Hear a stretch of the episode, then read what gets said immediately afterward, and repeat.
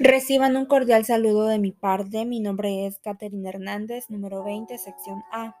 A continuación explicaré lo que son las fases para la solución de problemas, con el fin de entender que es importante llegar a un acuerdo de manera pacífica cuando existe X o Y problema.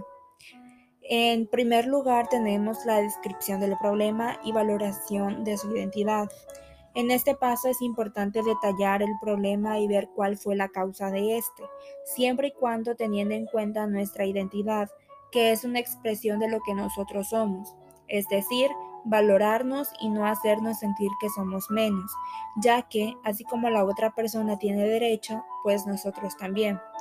A continuación, la especificación del problema que este paso nos ayuda para analizar los elementos constituyentes de un conflicto, ver cuál fue la raíz del problema y así tratar de llegar a una solución. En tercer lugar se encuentra la reedificación del problema.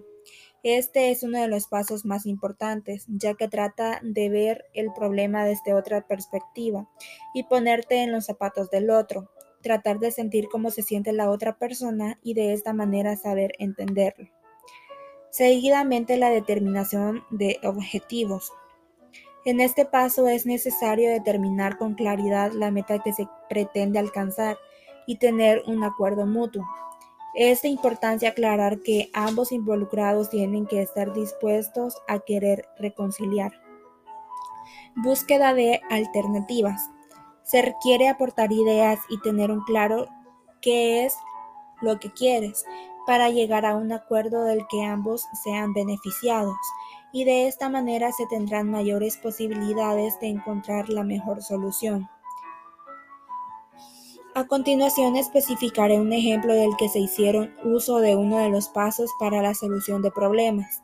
Cabe recalcar que no es historia personal, pero soy testigo de esta bella historia. Gaby y Fabio mantuvieron una relación de cuatro años. Ambos eran muy felices, pero se encontraron pequeñas circunstancias que hicieron que su relación llegara a su fin.